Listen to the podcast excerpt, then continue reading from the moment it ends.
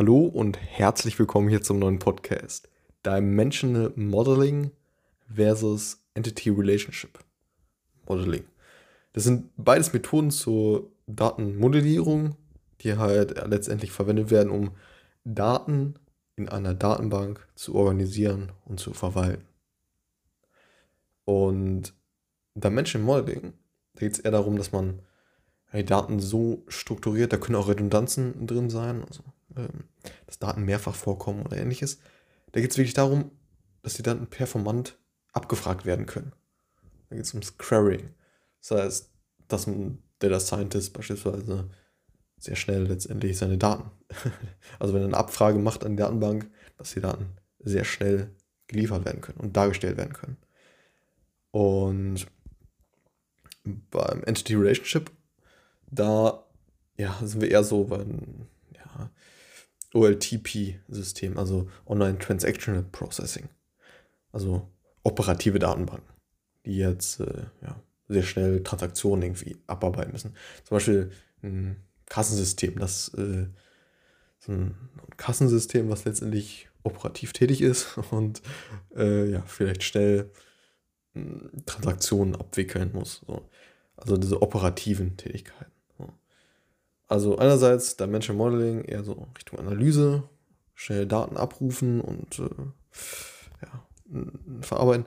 Und dann äh, auf der anderen Seite eben Entity Relationship äh, Modellierung, wo man ja, keine Redundanzen drin hat.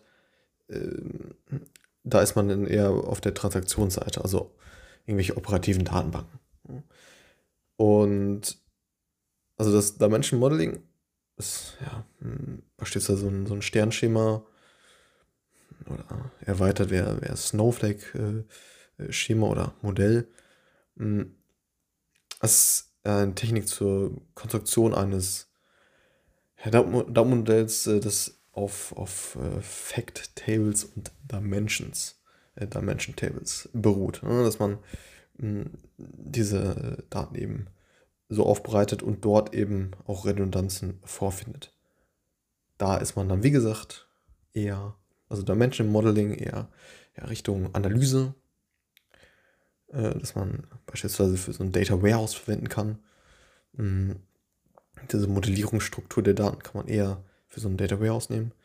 Und auf der anderen Seite eben ja, Entity Relationship, ähm, also ER ähm, Modeling, äh, ist eher eine Methode zur Darstellung bei operativen Datenbanken. Ne?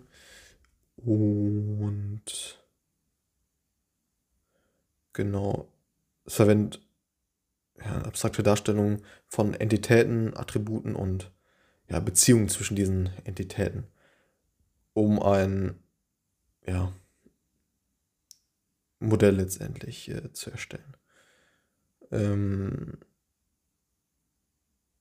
und genau, allgemein ist halt zu sagen, dass äh, Dimension Modeling besser geeignet ist für ja, die Analyse und ja, in Berichterstattung, hm, während das äh, Entity Relationship Modeling ja, eine bessere Wahl für die, für die dann Verwaltung, könnte man sagen, ne? operative Datenbank.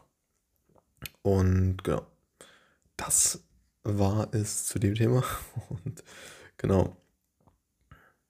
Also Dimension Modeling eher Richtung Analyse und Entity Relationship Modeling Richtung, ja, dann Verarbeitung, Verwaltung, ähm, operative Datenbank, also Online Transaction Processing.